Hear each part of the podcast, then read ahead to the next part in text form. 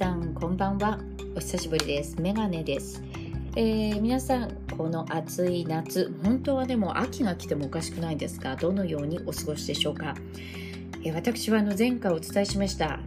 えー全国のね通訳案内士という試験がなんかいまいち腑に落ちない結果になったっぽいよと。いう話をしましたけれどももうその後落ち込みましてね、えー週の前半ボロボロでしたが、えーかなりね活してきたという感じがしました。でその復活した方法今考えるとねどんな風に考えて復活したのかななんてちょっと真面目な話に、えー今日は出だししたいなと思うんですけれども、えーそうですね。なんか新しい目標を立てて切り替えしようかなと思ってたんですがなんか新しい目標うん新しい目標。立てるのつらかったですね。なんか今落ちそうなのに次何を目標立てればいいんだろうとか思っちゃったんですよね。結構後ろ向きになっちゃったのであ新しい目標を立てるではないかなと。でとにかくその自粛期間中に始めたかったんだけれども それ終わってから始めたのがウクレレを始めていたのであのウクレレを弾いたり歌ったりしてなんか元気を取り戻そうとしてましたね。で結構弾いてた曲がそれこそこの間、えー、よもやま話の1の方でお話をさせていただいたかな確か。そう合ってると思いますが。Ain't Nobody Know という星野源さんのねもう本当に、えー邦楽なのに洋楽のような音楽。これをちょっとね練習して歌ってみました。もしこれ聞いてる方がいたら多分 Ain't, Ain't Nobody Know っていうのをタイプしてインスタで調べたら私結構そのトップに入っちゃってるんで画面が。びっくら超えたんですけどぜひ聞いてみてください。かもうかっこつけて歌ってます。あのアレルギーによってね鼻声で歌ってますけれども、えー本来とはね全く違う声で歌っております。そして、まあ、それがかなりウクレレって癒しだなと思って感動してましたね。あとはもうねあんまり逆に考えないようにしました。随分出だしその日曜日ですから16日かの日曜日に受けて1718 19ともうどん底まで何？あの英語で調べたんですけど rock bottom って言うんですね。I fell to rock bottom. これでもうどん底まで行ったと。なんですけどちょっとかっこいいでしょ？英語も入れた方がこう人気あるかなと思って。で本当にどん底まで行ってしまったんであもう生きてるだけでもいいじゃないと思うようにしたらだいぶ楽になりました。なんて言うんでしょう？ことを物事が悩んだ時の分母をちょっと入れ替えてみたんですよね。今は私は机の前で徒歩歩みたいになってるけど、うん、自分の住んでるとこの地域を考えたら都道府県を考えたら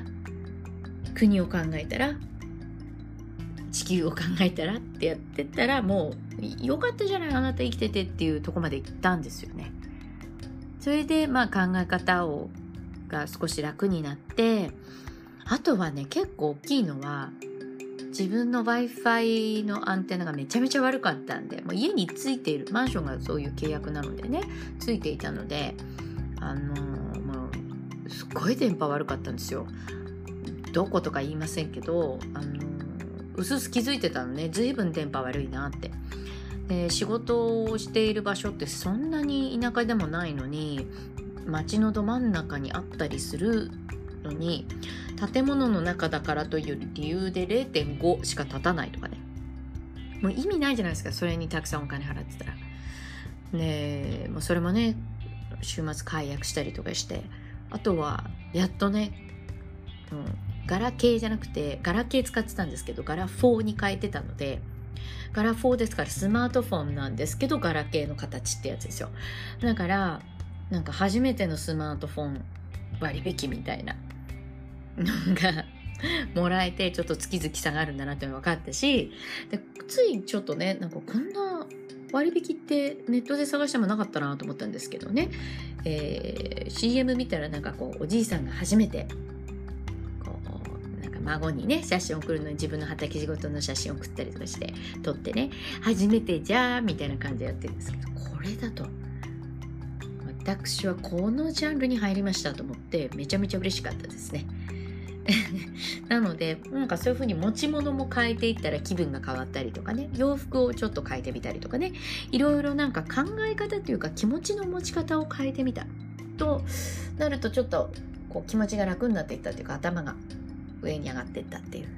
でそれから散々ね前回の放送で放送というか録音で言っていたんですけども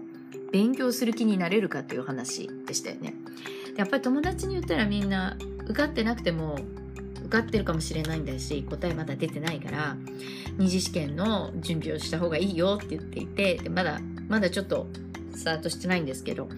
本当にねそろそろ始めようかなと。また英語の世界にどっぷりねハマろうかなと思ってるんですね。なんかすごく私はそれができると嬉しいなと思っていて。また英語の世界にはあのハマるために新しい目標を作んなきゃいけないなと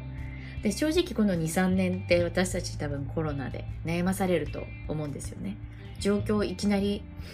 何て言うのかなゼロになる良くなる一気に。ではいもうないですってことはないと思うんですよ。じりじりじりじりじりじりじりじり形を変え品を変えてきちゃうんじゃないかなって、まあ、勝手に思ってるんですがそうなると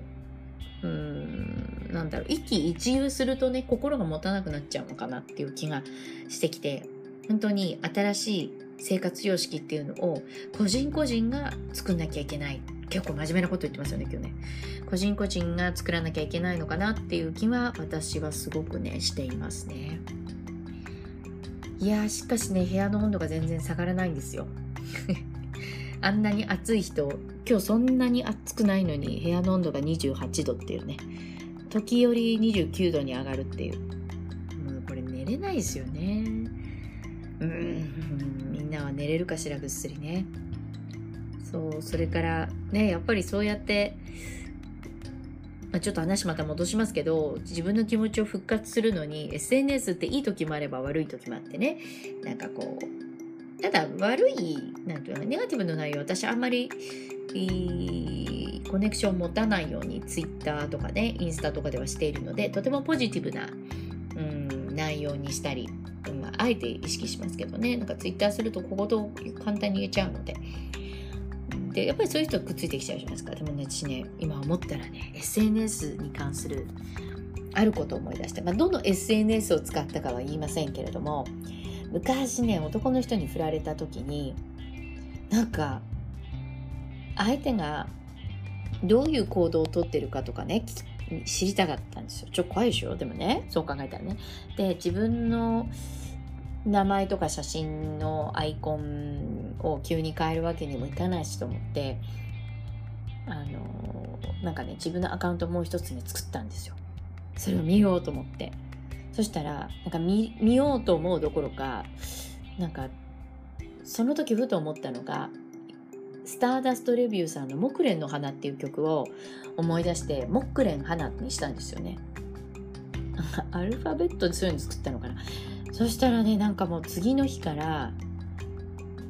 なんか私は花かなんかのアイコン作ってたんですけど「Hi baby」みたいなメッセージがやったら届くようになってきて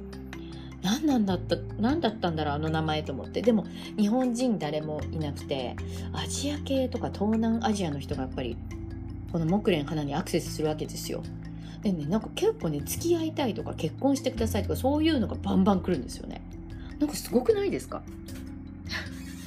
一体この名前に何のパワーがあるんだろうっていう未だにちょっと不思議だなって思ってることなんですけどこれ結構前ですよ。でももう何年前だろう。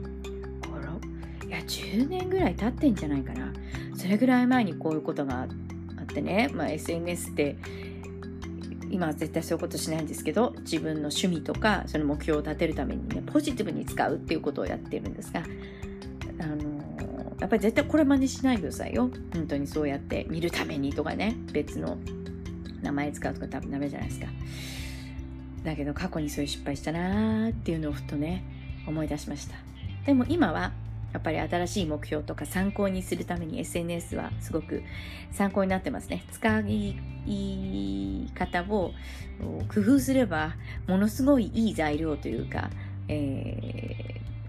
うん、資料になるんじゃないかな。リソースっていうかソースリソースになるんじゃないかなと、ソースじゃない、ソースではない。リソースになるんじゃないかなと思っております。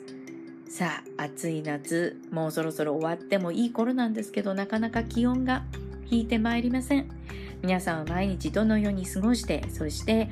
このコロナ禍と言われる中、消えない中ね、どんな風に考えて一歩一歩進んでるんでしょうか？前向きに歩いてるんでしょうか？皆さんにとっての新しい生活様式っていうのはどんなもんなんでしょうか？それではまた。メガネでした。